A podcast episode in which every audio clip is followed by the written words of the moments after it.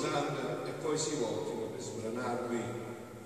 Tutto quanto volete che gli uomini facciano a voi, anche voi fatelo a loro. Questa infatti è la legge e i profeti.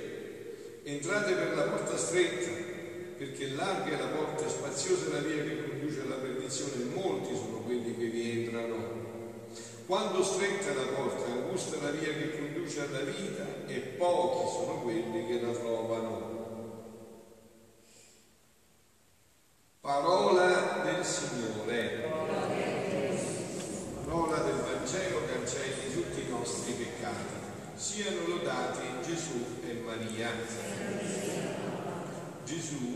È sempre nella sua parola chiaro, non dà spazio, come dire, a eh, false emozioni o illusioni. Ci ha detto con chiarezza che per entrare la porta è stretta, ma poi però c'è la gioia larga, infinita. Invece Satana ci inganna facendoci credere che fatta semplice si può entrare per la porta larga e poi ti aspetta per la tristezza triste, stretta, che dura sempre. Lui fa sempre così. Allora noi lasciamoci ingannare, seguiamo bene la parola, non andiamo secondo la nostra testa, le nostre idee, fondiamoci sulla parola, questa è parola di Dio, le nostre idee non sono parola di Dio, sono idee nostre, sono fallaci, invece fidiamoci della parola di Dio. Anche la prima lettura, quella che abbiamo proclamato del profeta del secondo libro dei re, no? che cosa fa capire? Sennacheribb, il re d'Assiria, era tutto ben piantato sulla volontà umana sua, era forte, era intelligente, era un grande guerriero, ha fatto piazza pulita attorno a sé. Allora gli manda a dire al re di Israele, eh, ti dovesse passare per la testa che non fai la fine degli altri, è meglio che ti arrendi, se no poi per te finirà peggio ancora, no? Hai visto? Anche loro dicevano di credere al loro Dio e noi li abbiamo presi tutti, li abbiamo distrutti tutti, no? Sentite, è molto, è molto profondo, no? Il, quello che eh, Sennacherib ha mandato a dire ad Ezechia per Israele. Ma Ezechia va a pregare, dice è vero Signore lui ha distrutto gli altri, ma gli altri non erano Dio, gli altri erano idoli, tu sei Dio, tu dirai l'ultima parola. E qual è stata l'ultima parola? Una sciocchezza, una cosa semplicissima, una piccola malattia, che in una notte mi ha fatti fuori, questo non è favola, eh? Che voi pensate che detto così, no, no, ne ha fatti fuori 185.000 uomini.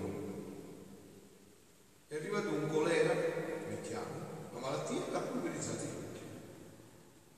E quindi, e quindi si è dovuto ritirare, non ha potuto più andare a espugnare Israele.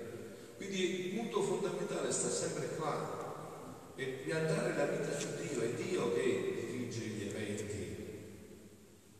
È su Dio che noi dobbiamo contare, non sulle nostre forze, sulle nostre capacità. E allora quello che adesso dice Gesù è per il nostro dice entrate per la porta stretta, che poi troverete la gioia, ma prima entrate per la porta stretta.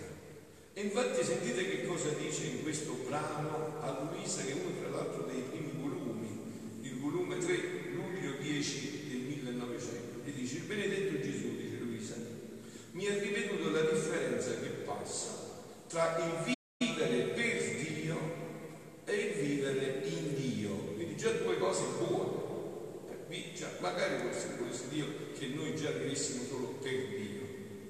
Ma lui invece ti fa vedere la differenza ancora più profonda tra il vivere per Dio e il vivere in Dio. Entrare sempre più in questa porta profonda, stretta, no? Nel vivere per Dio l'anima può essere soggetta alle turbazioni, alle amarezze, essere incostante e sentire il peso delle, delle passioni a mischiarsi nelle cose terrene. E questo è quello che sperimentiamo noi, anche vivendo per Dio, adesso che già viviamo per Dio, però sperimentiamo questo, perché è un rapporto esterno. No? Ho detto tante volte, cosa è più grande? Esempio, Adesso anche ieri sera i veggenti hanno parlato dell'apparizione della Madonna, la vedono, ma cosa è più grande? Per esempio, vedere la Madonna o che la Madonna invece vive dentro di te tu dentro di lei? Qual è più profondo il rapporto? Quando un bambino piccolino guarda la mamma da fuori perché è già nato o quando è dentro la mamma? Guarda dentro, guarda dentro non può fare niente se non fa la mamma, non può mangiare se non mangia la mamma, non può respirare se non respira la mamma. Allora questa è la differenza tra l'essere fare per Dio ma l'essere in Dio e Dio in noi. Quindi dice, ma il vivere in Dio no, è tutto diverso, perché la cosa principale per potersi dire a una persona, una, che una persona vivesse un'altra persona, dovrebbe avvenire che avesse lasciato i propri desideri, i propri pensieri e avesse pure quelli dell'altro, così del suo stile, dei suoi gusti e ancor più che avesse lasciato la sua volontà per prendere la volontà dell'altro. Ecco come si vive, lasciando i propri desideri, i propri gusti, i propri pensieri, la propria volontà per prendere la volontà dell'altro. Così, perché un'anima viva nella divinità e vi abiti, deve lasciare tutto, ecco la porta stretta. Deve lasciare tutto ciò che è suo, cioè spogliarsi di tutto, lasciare le proprie passioni, in una parola, lasciare tutto per trovare tutto in Dio. Quindi capite, non è che Gesù ci viene a dire qualcosa, come dire, che ci sottrae qualcosa. No. Gesù ci viene a dire, voi volete tenervi le cose? Benissimo, tenetele attaccate per tante cose e sarete sempre tristi. Un po' alle stelle e un po' alle stalle, un po' in alto e un po' in giù un po' a Dio e un po' alla materia. E quindi sarete sempre in questo altalena, sarete sempre altalenanti, non sarete mai fissati nella gioia vera che nessuno vi può toccare più. Ora, quando l'anima non si è spogliata, quando l'anima si è non solo spogliata, ma assottigliata bene bene, allora potrà entrare per la porta stretta del mio cuore e vivere in me. E qua cambia tutto. Questo vivere in lui significa che niente più ci può turbare, perché non siamo più noi che viviamo, ma lui che vive in noi e noi che viviamo in lui. A mio modo e della mia stessa vita, quindi a vivere in me, a mio modo e della mia stessa vita. Perché sebbene il mio cuore è larghissimo, infinito, immenso, tanto che ai suoi confini, ma la porta è strettissima e solo può entrarvi chi è denutato del tutto, cioè chi si è liberato da tutto. Ecco perché c'è questo cammino di purificazione. Che cos'è il cammino di purificazione? È proprio questo voi sapete che San Giovanni della Croce, grande mistico che parla di questo, no? che qua siamo a un altro livello, qua siamo, vedete, una vita divina che non poteva nessun mistico arrivarsi, arrivargli, doveva soltanto svelarlo Gesù. No? Ma San Giovanni della Croce che aveva sondato in profondità i meandri di questo cammino, no, parlava di due purificazioni, la purificazione attiva e quella passiva. La purificazione attiva è quella che mettiamo in atto noi, cioè dire guarda io mi devo purificare dalle mie passioni, e allora devo pregare di più, devo fare un po' di penitenza, devo togliere tutto quello che mi rende schiavo. Questa è la purificazione. La purificazione è, è voglio togliere tutto quello che mi rende schiavo, finalmente voglio essere un uomo libero. No? È un uomo libero, uno che non può fare a meno del telefonino, dei soldi, eh, del sesso, è uno schiavo completo. Eh? Dico bene, dico è uno schiavo totale. È uno schiavo di tutto. Invece l'uomo libero può fare almeno di tutto questo, no? E quindi ha una libertà. Può dire sì a ciò che deve dire sì e no a ciò che deve dire no. Allora, quindi in questa porta Gesù ci dice non potete entrare se non vi liberate, ma la purificazione passiva in genere non, cioè, sempre, non arriva fino in fondo allora Dio, che ha visto che noi vogliamo fare sul serio, ci Dice, ma guarda, questo veramente vuole entrare in questa porta stretta. Allora permette le prove, dove noi non possiamo arrivare con la purificazione passiva, attiva, ci arriva lui. Ecco cosa sono le prove mente di Dio quando le permette. Sono un ulteriore aiuto che lui ci vuole dare per farci entrare in questo cuore larghissimo di Gesù. Vi faccio un esempio che voi potete capire perfettamente in un paese come i nostri. No, avete visto quando si fanno i pomodori, le bottiglie, no? Dove si mette poi la salsa, il pomodoro. Quelle bottiglie voi sapete che devono essere pulite bene, vero? Lo sapete. Basta che resti un po' con qualcosa sotto, poi inacidisce la salsa e rovini tutto. No? Allora hai visto che tu la, la lavi bene con l'acqua bollente, con il detersivo, ma non ci arrivi sotto nella piegatura della bottiglia non ce la fai solo con questo. C'è bisogno di uno strumento esterno, uno stupino che va dentro a pulire, a togliere anche le ultime rimasuglie. E questa è la differenza tra la purificazione attiva, quella che mettiamo in atto noi, che Dio voglia, cioè, già sarebbe tanto, che mettiamo in atto noi, e quella poi che Dio vede e ci aiuta, ci dà una mano perché possiamo entrare poi, come ha detto Gesù, in questo cammino, no? Perché sebbene il mio cuore è larghissimo, tanto che non c'è termine, ma la porta è strettissima e può entrarvi solo chi è denudato del tutto. E questo con ragione, perché essendo io santissimo, non ammetterei giammai a vivere in me alcunché fosse estraneo alla mia santità. Perciò, figlia mia, cerca di vivere in me e possederai il paradiso Chi può dire quando io comprendevo di questo vivere in Dio? Chi può dire che meraviglia c'è in questo vivere in Dio? E adesso io concludo, minuto, un momento più avanti e concludo, no? Poi c'è l'altra parola di questo Vangelo dopo della porta stretta. Gesù ci ha detto tutto quello che, tutto quanto volete che io facciano a voi, anche voi fatelo a loro. Questa infatti è la legge e i profeti. Allora io mi sono chiesto dovendo fare l'omelia, no? Ma io che vorrei che gli altri facessero a me? Che cosa desidererei? Che persona desidererei incontrare io? Io desidererei incontrare una persona che mi fa iniezioni di speranza,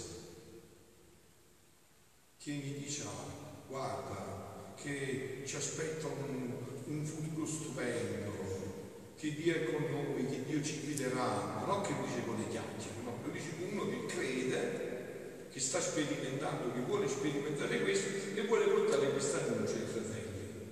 Allora questo è quello, già che questo è quello che desidero fare, che gli altri facciano a me, anch'io faccio ogni sera questo con voi, e lo facciamo stasera, prendendo quello che Gesù dice a Luisa di questa speranza.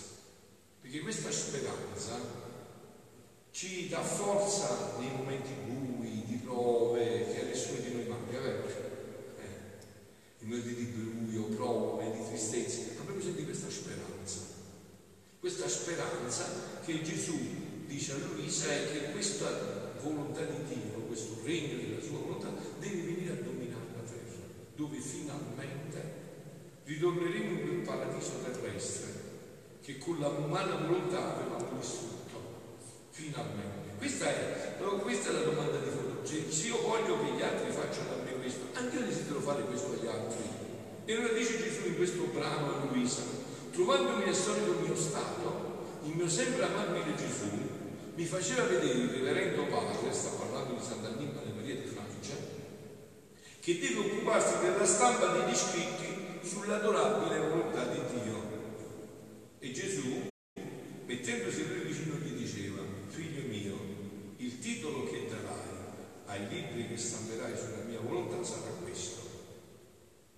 Il regno del Padre nostro, il regno della mia volontà in mezzo alle vite. Eh, pensate già a questo, no? Se voi vi gustaste questa speranza, come questa speranza ci aiuterebbe anche a superare le prove della vita che ripete nessuno. Se noi fossimo certi che questo regno di Dio deve tornare qua in mezzo alle creature, non ha detto scrivi, che scrivi che le mie creature vengano nel mio regno, muoiono, no? Il regno della mia volontà, il regno del Padre nostro in mezzo alle creature, infatti ci fa pregare, venga il tuo regno. Libro di Ciclo, il richiamo della creatura nell'ordine al suo opposto e nello scopo in cui fu creata da Dio. Allora sentite un poco Gesù che cosa ha detto a Luisa, cosa ha dato a Luisa. Gesù ha dato a Luisa questi punti fondamentali, no? Ha detto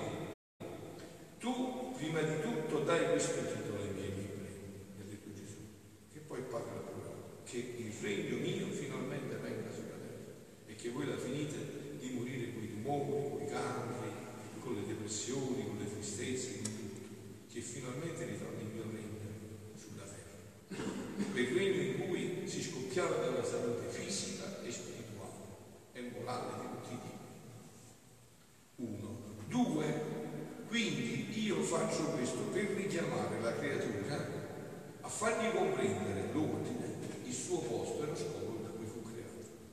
E che c'è di più bello di questo? Sapere perché siamo stati creati, perché Dio ci ha tratto da nulla e ci ha dato la vita. Vedi, dice Gesù, anche il titolo voglio che corrisponda alla grande opera della mia volontà. Voglio che la creatura comprenda che il suo posto, da è nella mia volontà. E fino a tanto che non, entri, che non entra in essa, sarà senza posto. È inutile, figlioli, è inutile che facciamo, fino a che non ritorniamo qua, saremo sempre dei poveri disperati. Non c'è niente da fare. Questo non è il nostro posto, siamo fuori posto. Siamo in un posto dove ci ha messo la nostra umana volontà e il nostro peccato, siamo fuori posto. E con la pace, la serenità, la gioia può ritornare solo se ritorniamo nel nostro posto. Senza ordine, senza scopo, sarà un intruso nella nazione, senza diritto di sorte e perciò andrà ramingo, ramingo, senza pace, senza eredità. E io mostro la compassione di lui, gli chiederò continuamente, entra nel tuo posto, vieni nell'ordine, vieni a prendere la tua eredità, a vivere in casa tua. Perché vuoi vivere in casa estranea? Perché vuoi occupare un terreno che non è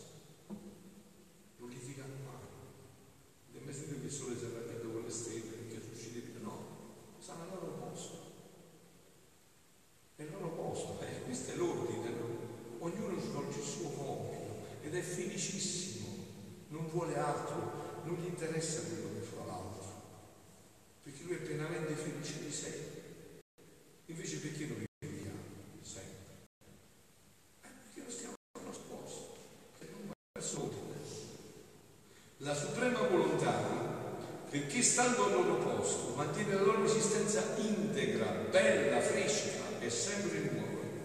Avete visto mai il sole che sta da miliardi di anni, che si è scolorito un po', tanta luce si è scolorita, sempre splendente come era. E perché? Per questo, perché è tenuto in vita dalla divina volontà. Perché noi invece diventiamo vecchi, cicati di tempi? Eh, perché, perché stiamo fuori dalla volontà di Dio. Ci pensa che sta sempre anche noi freschi, belli così.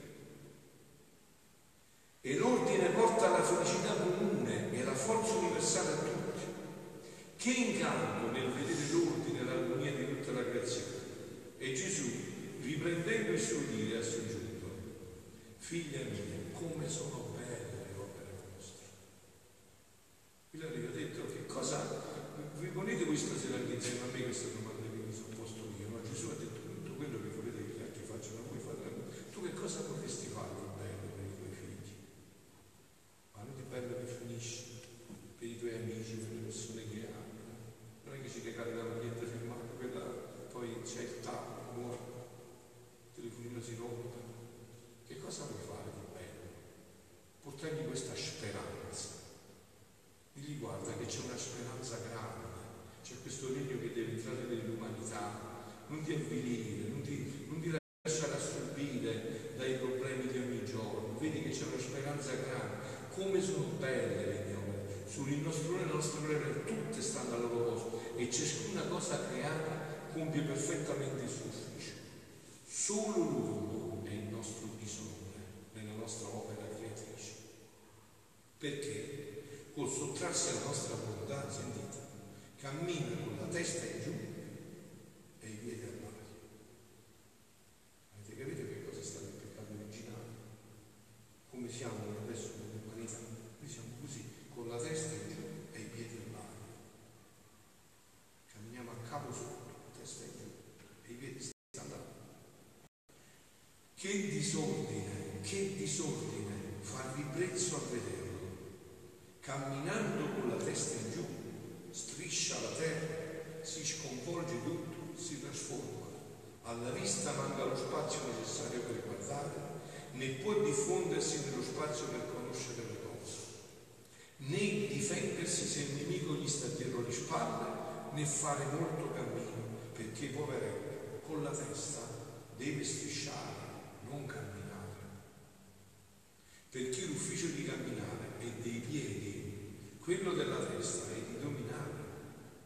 Capite carissimi che cosa ha fatto? Ma c'è oggi non se ne parla più, non vogliamo mettere più queste cose. Questo ha fatto il peccato originale, ci ha messo a testa in giù. E adesso Dio, Gesù, è qua, si è incarnato, adesso sta mandando sua mano, tac, ci riportiamo da capo, mettiamo i piedi giù e la testa su. E camminiamo sempre come lui ci aveva creato. È giunto il momento, è questo il momento. Questo è l'annuncio che dobbiamo portare nel cuore, dobbiamo portare agli altri. Le altre cose passeranno tutte, carissime, passeranno tutte. Vi ripeto sempre, qua io ormai c'è tutte le parrocchie della, della, di Seria, qua no, tutte le parrocchie ho chiesto, ho chiesto pure a voi, avete mai visto voi che dietro a un corteo funebre ci sta un camion di traslochi? Ci sta mai, sta solo il corteo funebre. E perché ci portiamo niente. Le altre speranze durano il tempo che durano. L'ultima scoperta della scienza, della tecnologia, durerà 15 giorni, un mese e mezzo, no? Poi, poi evapora. No? Noi dobbiamo portare una speranza che non ha fine e che ci sottrae da un senso della vita, che è capace di farci trovare la ragione nei momenti di prova profonda.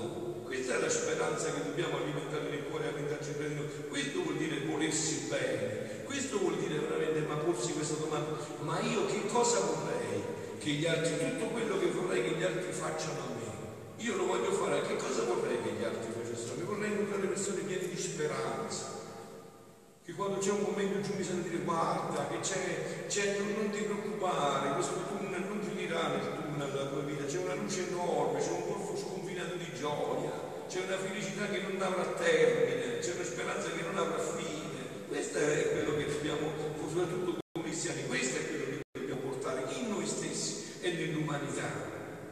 Perché poveretto con la testa non deve strisciare concludo, sicché fare la propria volontà è il vero capitolo dell'uomo. disordine dell'umana famiglia. Quindi avete capito, il diavolo entra in secondo luogo, lui è il regista, no? Ma il problema è la nostra umana volontà. A che cosa vuole aderire la nostra volontà? Vuole di nuovo andare a mangiare del frutto proibito, come stiamo facendo tutti questi anni, o abbiamo capito che questo è un frutto avvelenato e glielo mettiamo in bocca al diavolo e lo facciamo morire col suo veleno e invece andiamo a mangiare il cibo prediletto della divina volontà che Dio ci aveva dato? Perciò mi interessa tanto che la mia volontà sia conosciuta. Ecco perché interessa Gesù. Affinché l'uomo ritorni al suo posto non più strisci con la testa in giù, ma cammini coi piedi, non più formi il mio e il suo ma il mio e il suo onore. Guarda te stesso, non compariscono brutte le creature a vederle camminare con la testa per terra, non ti spiace anche a te vederle così disordinate, non ti spiace anche a noi vederci così disordinate. Non abbiamo fatto esperienza fino in fondo che o noi ritorniamo in questa vita o niente ci potrà sottrarre dal senso della vita. E invece sapete qual è appunto la notizia meravigliosa? La notizia meravigliosa è questa, è che Gesù ha deciso, indipendentemente da tutto, di riportarsi come in questo splendore. Beati noi se ne sappiamo approfittare. Beati noi se in un momento specialissimo come questo, che abbiamo la mamma che da 37 anni viene ogni giorno per noi, beato noi se sappiamo essere in questo momento i suoi figli apostoli, siano lodati Gesù e Maria.